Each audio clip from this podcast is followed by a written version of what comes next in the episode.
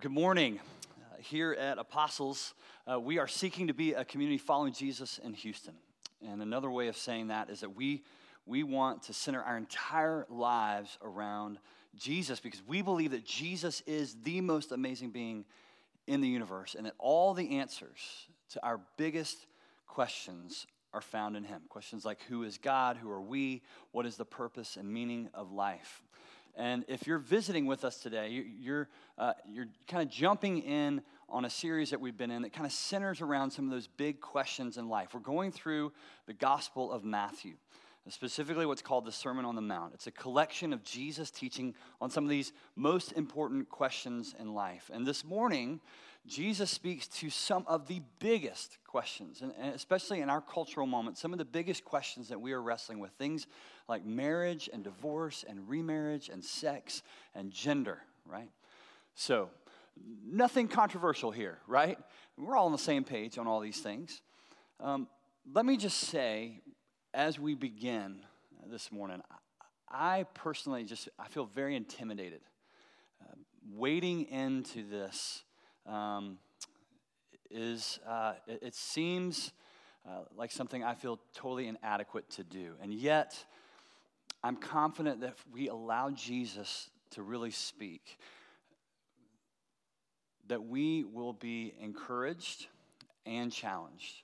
And that's my hope this morning, is, is that we would encounter Jesus and his words and hear him, as hard as it may be, hear what he has to say with us, because it is what is best for us. And we believe that he is um, the most amazing being who ever lived and has the answers to these big questions about life. Now, these topics we're going to talk about this morning are, are controversial.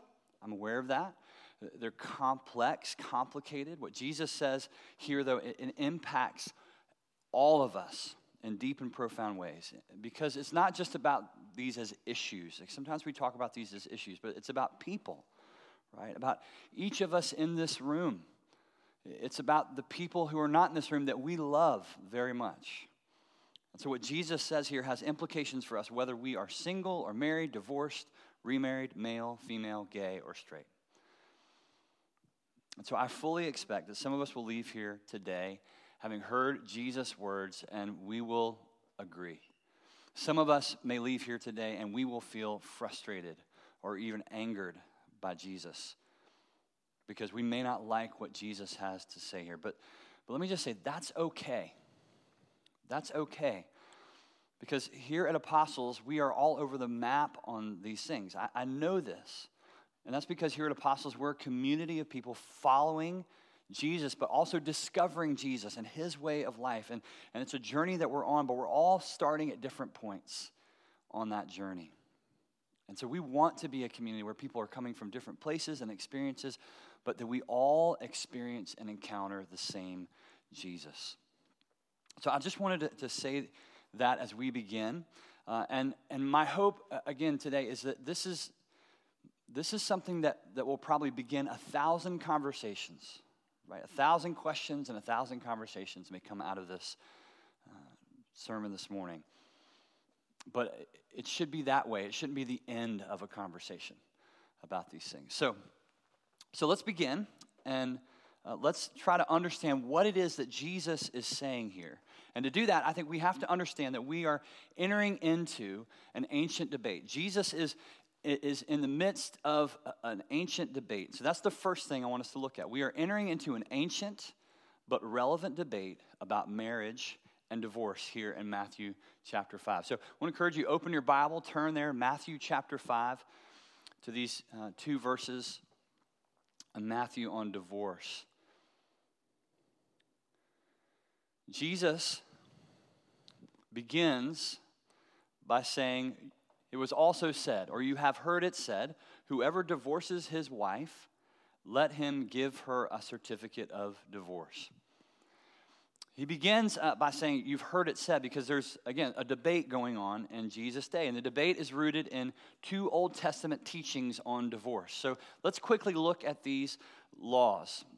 Um, and, and by the way, I just want to say, especially um, as we're looking at these scriptures, I'm relying heavily on some really outstanding teaching by a guy named Tim Mackie. So I want to give absolute and total credit uh, to Tim because he does a phenomenal job, I think, kind of unpacking these texts to help us understand what it is Jesus is really saying. So if you hear something really uh, brilliant or insightful, it's from Tim Mackie, not me.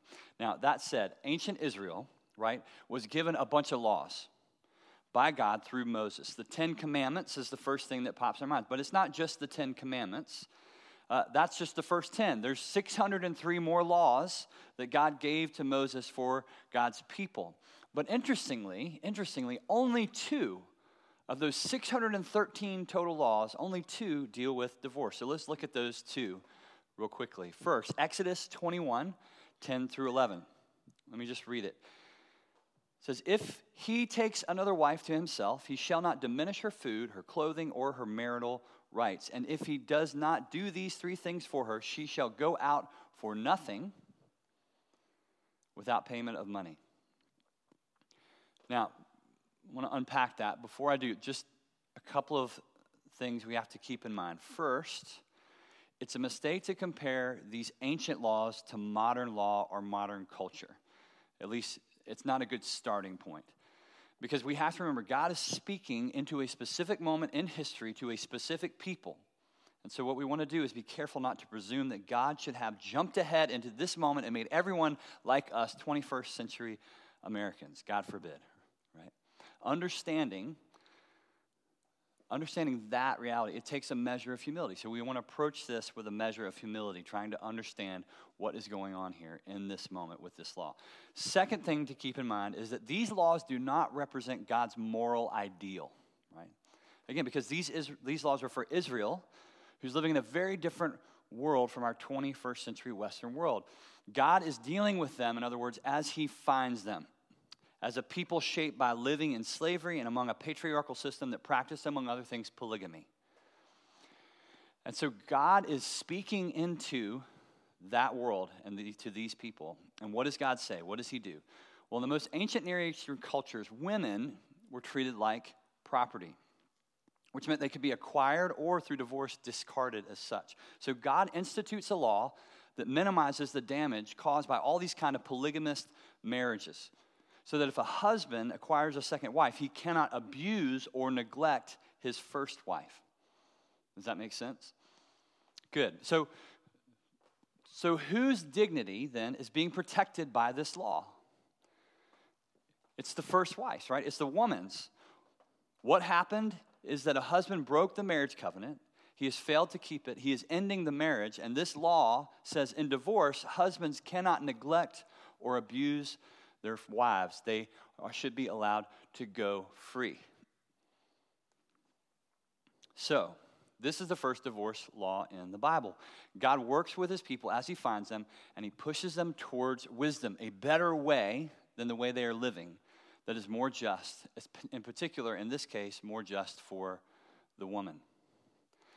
Second law Deuteronomy 24, 1 through 4.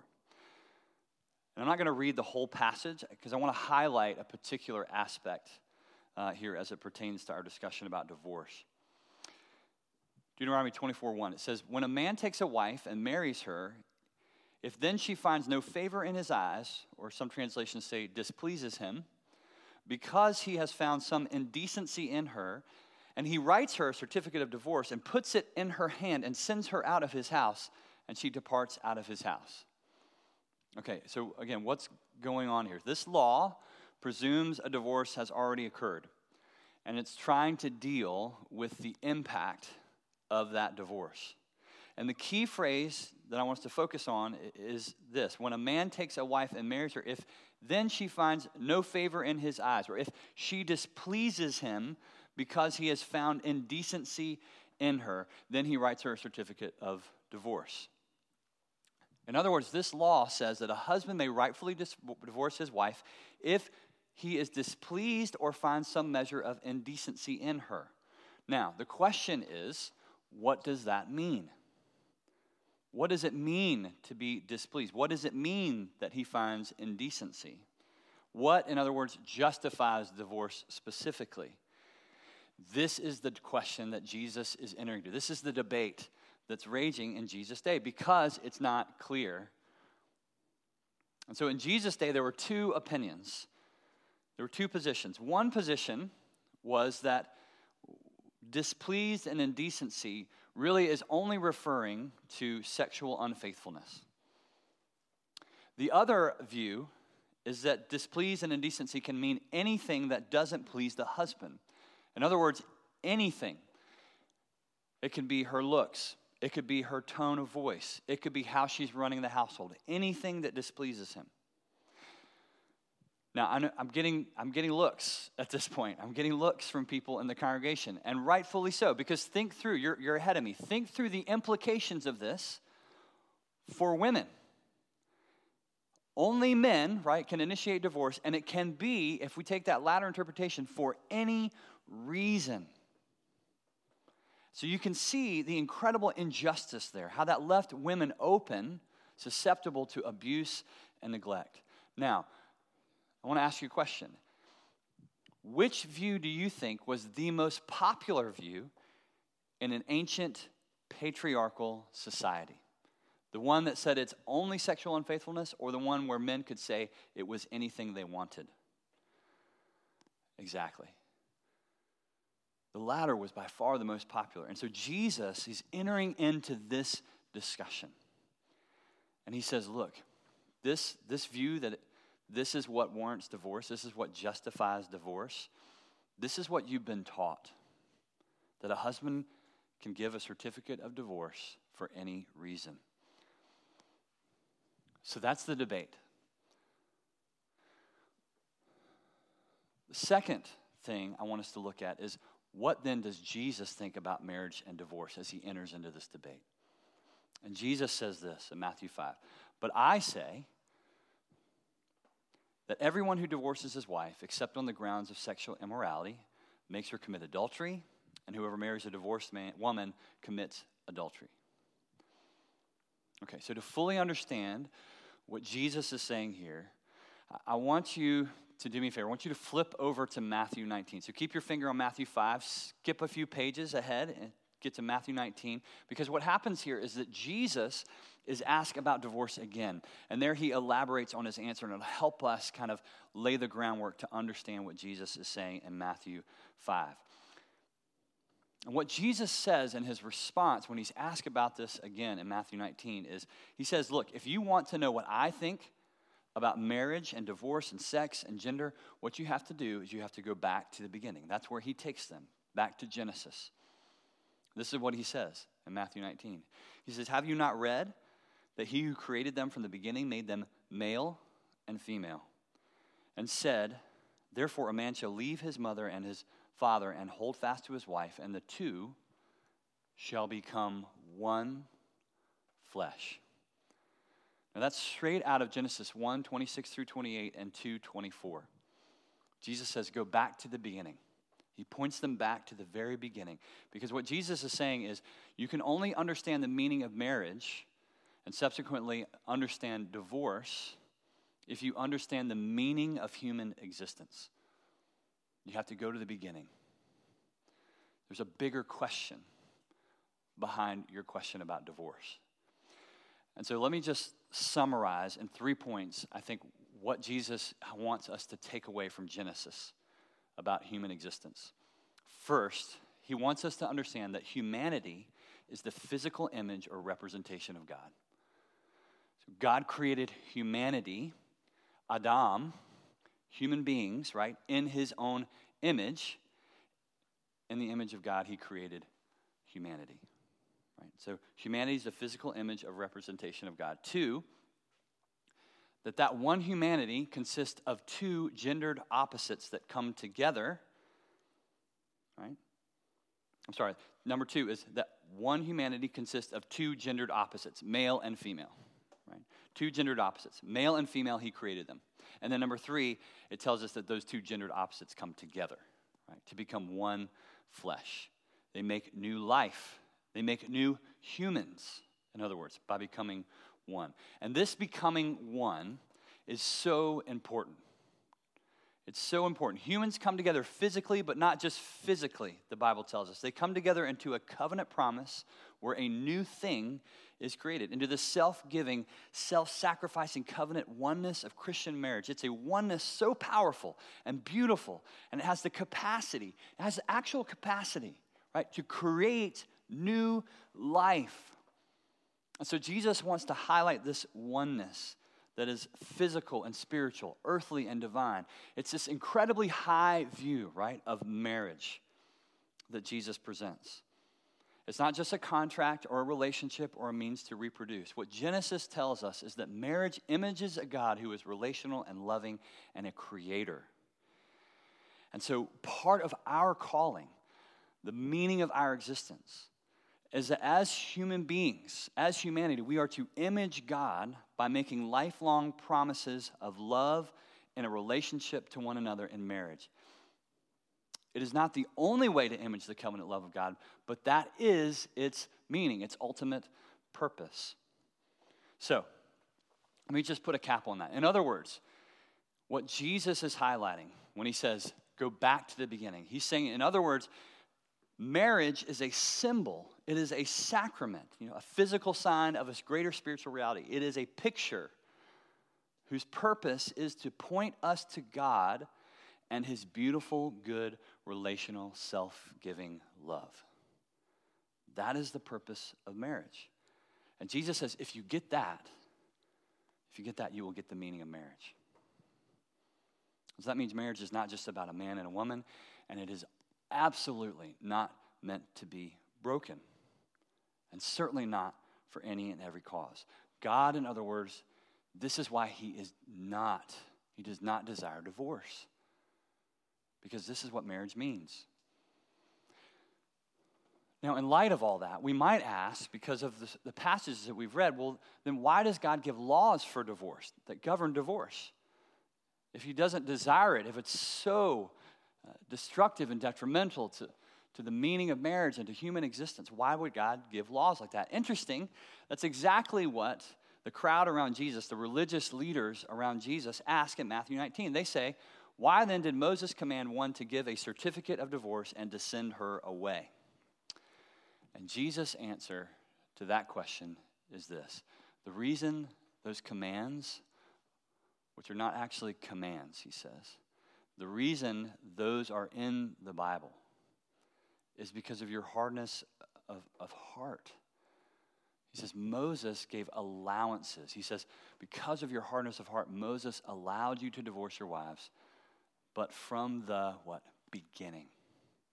It was not so.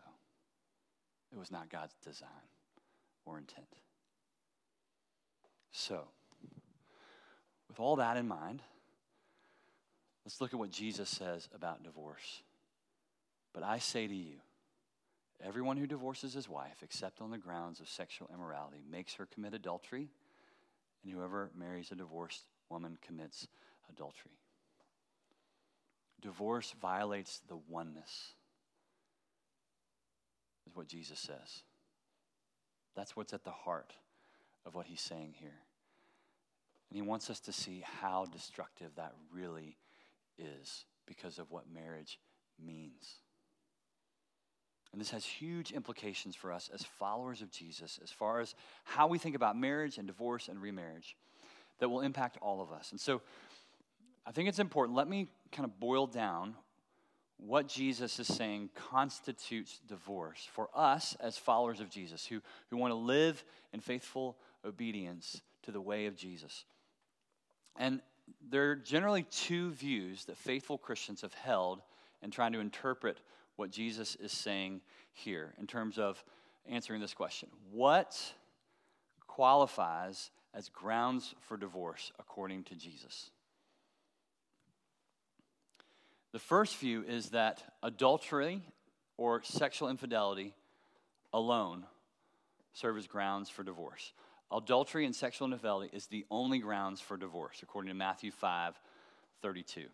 Now, those who hold this view would say, of course, there are other reasons a couple might separate. For example, uh, domestic violence or some other abusive situation or neglect, that, that separation should happen. But as far as biblical grounds for divorce, the only valid reason would be sexual unfaithfulness.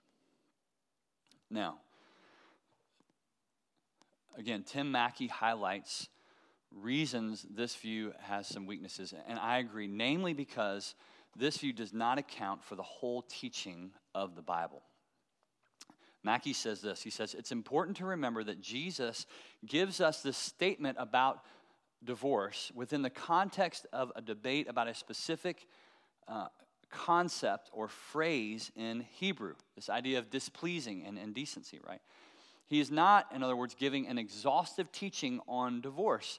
And he makes it clear that his understanding of indecency means adultery and that that is grounds for divorce. In other words, Jesus' view is that adultery is grounds for divorce. And with that view, who is Jesus standing up for? Who is Jesus seeking justice for? In this position, he's standing against oppressive and abusive treatment of women.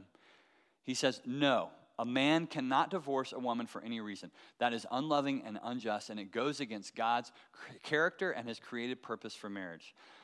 But he doesn't address other specific unjust reasons, for example, neglect or abuse of a spouse, which are addressed elsewhere in the Bible. And so, this is why I think the second way of understanding what Jesus is saying that serves as grounds for divorce is the most compelling. And the second view is this that adultery and sexual infidelity, neglect or abuse, based on Exodus 21, and abandonment, 1 Corinthians 7 15, are grounds for divorce. So I think this second view is more faithful to the whole teaching of Scripture and accounts for the meaning of marriage as well as the justice and mercy of God. And so, again, the bottom line, to boil it down, the bottom line is that Jesus rejects a view of marriage that is based on the idea that marriage exists ultimately to please men. Right? That's, that's what he rejects in this debate. And Jesus says that the view of marriage through the lens of culture, this view of marriage through the lens of culture in his day is wrong. It is not faithful to God's design for humanity because marriage exists to image the covenant love of God. Let me just say that again because I think this is very pertinent for a lot of the discussion and debate in our own day about marriage and sex and gender. Jesus is making it clear that the view of marriage that we are to live by, if we take our cues from culture, we'll get it wrong. That we are called to be faithful to God's design for humanity because marriage exists ultimately to image the covenant love of God. Okay, so I know we've covered a lot of ground there. Let me just end by saying um, what this means for us what it means for us when it comes to marriage and divorce. And I want to address kind of different categories of people. As you're sitting here, that this might be relevant to your life in particular. And the, the first um, category I want to address is singleness. So if you're single, I think what Jesus is saying here actually has a lot to speak into your life. Later in Matthew 19, Jesus says uh, that there are some people who will never get married who will never have sex, who will never reproduce, either because of the way they were born, so Jesus accounts for that reality, or because they choose to live that way. So, out of their own choice, they choose not to get married, not to have sex. And he says that they do that for the sake of the kingdom of heaven. Now, Jesus himself falls into that second category, right? He never married, never had sex, never had children, and yet, yet, Jesus lived the most fulfilling life of any human in history. See, Jesus, he says the purpose of life is not to get married and have kids. Sometimes in the church, we miss, uh, we miss this, right? Jesus is saying the purpose of life is not to get married and have kids. The purpose of life is not happiness or our own pleasure. The purpose of life, right, is to live for the sake of the kingdom of God. And we can fulfill that purpose when we become living images of God through becoming like His Son in our character and living according to His truth. And for some people, that means getting married because it's a covenant symbol of that reality. But Jesus makes it clear it's not the only way to symbol that reality. Jesus was the first religious teacher in history that elevated the role of unmarried single life to be an honorable, meaningful way of life. Being single, in other words, whether you are 25 or 75, in the community of faith around Jesus, is not second class or strange. Jesus says something incredibly radical here. He says, You don't need to have sex to have a beautiful, fulfilled, and meaningful life. Let me just say that again. Jesus actually makes the claim that you don't ever have to have sex to have a beautiful, fulfilled, and meaningful life. In our cultural moment, that is insanity. Post that on Twitter and see what happens, right? Because we live in a world that says the opposite, don't we? You can't live a fulfilled life without expressing your sexuality. And Jesus says you can. And the question is do we believe him? Do we believe him? So, singleness, married. If you're married, I think so much of what we've talked about today invites you to ask the question how do I actually think about my marriage and the, the meaning of my marriage? Jesus says it's not just about your happiness or your desires. Your marriage, with all its physical and emotional and spiritual oneness, is a self giving covenant sign of God's love to the world. Have you ever thought about your marriage that way? As followers of Jesus, you have experienced the love of God and you're called to be living icons of that love to the world. So that means the most important thing that you can do, married couples hear this, the most important thing that you can do to have a vital, beautiful, fulfilling marriage is follow Jesus, to be with him, become like him, and live in his way of life. That's the greatest thing you can do for your marriage. I will tell you about five years ago, Langley and I were in a terrible place in our marriage. Um, without going into a lot of detail, we, we essentially had lost trust in each other. We were angry with one another. We had hurt one another, and we were incredibly frustrated. And honestly, without Christ in our lives and the Holy Spirit doing some deep, deep healing in each of us, I'm absolutely convinced we would be divorced today. And I tell you that because I know some of you in this room are struggling in your marriage right now. And I just want to tell you remember, remember what your marriage is.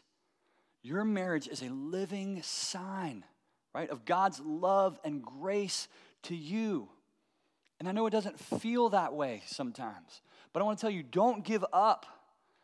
He is with you, and Jesus can bring healing and restore intimacy and trust and bring joy into your marriage because that's what it was created for. And so don't give up. I, I'm a living testimony to the fact that God can do that. He can bring that into your life and into your marriage. Then I just want to speak as I close to those of you who have experienced divorce. If you've been through divorce, I hope what we've talked about this morning helps explain the depths of something that you already know. That divorce is devastating and painful. But I hope it helps you understand that it's not just because of what happened relationally or emotionally or psychologically, it's because of what took place spiritually when that oneness was broken. And so I want to say to you if you're suffering from the wounds of marriage, from bad choices, from a broken or abusive relationship, first thing I want you to know is that God loves you and that his desire is to heal you and restore you. And I would say this community Apostles Houston is a place where that can happen, where that can take place. And so I want to invite you into this place where God can do that through community in your life. I also want to say that if you divorce for reasons other than adultery, or abuse or neglect. What Jesus says here calls you to face up to a really hard truth. Jesus says what you've done in violating that oneness goes against God's design for marriage and your life, and that you have been disobedient to Him. But listen, Jesus' invitation is not to live a life of perfection, but a life of grace, a life of mercy that is experienced by trusting and following Him.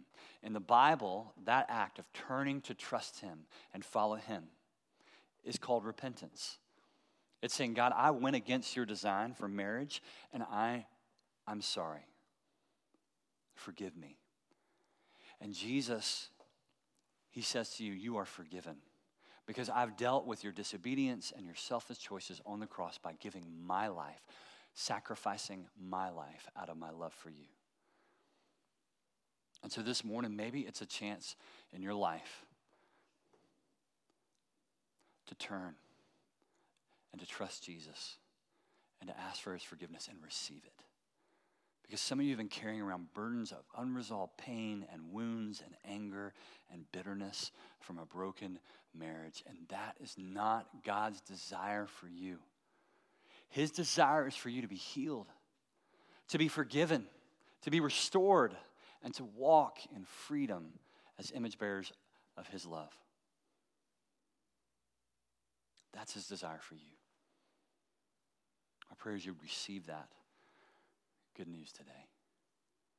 You know, Jesus' truth can be hard to hear, but he also brings a message of grace because all of us fall short. And the good news is there is a way back, a way to healing, a way to full lives of singleness, of good marriages, the way of restoration on the other side of divorce. And this is a place where we encounter that Jesus together. The church is not a place where we bear the shame of our sin. Jesus has taken all that. This is a place where we know we are forgiven and being made more and more made into his likeness. And so we seek to follow him in the power of his Holy Spirit. Amen.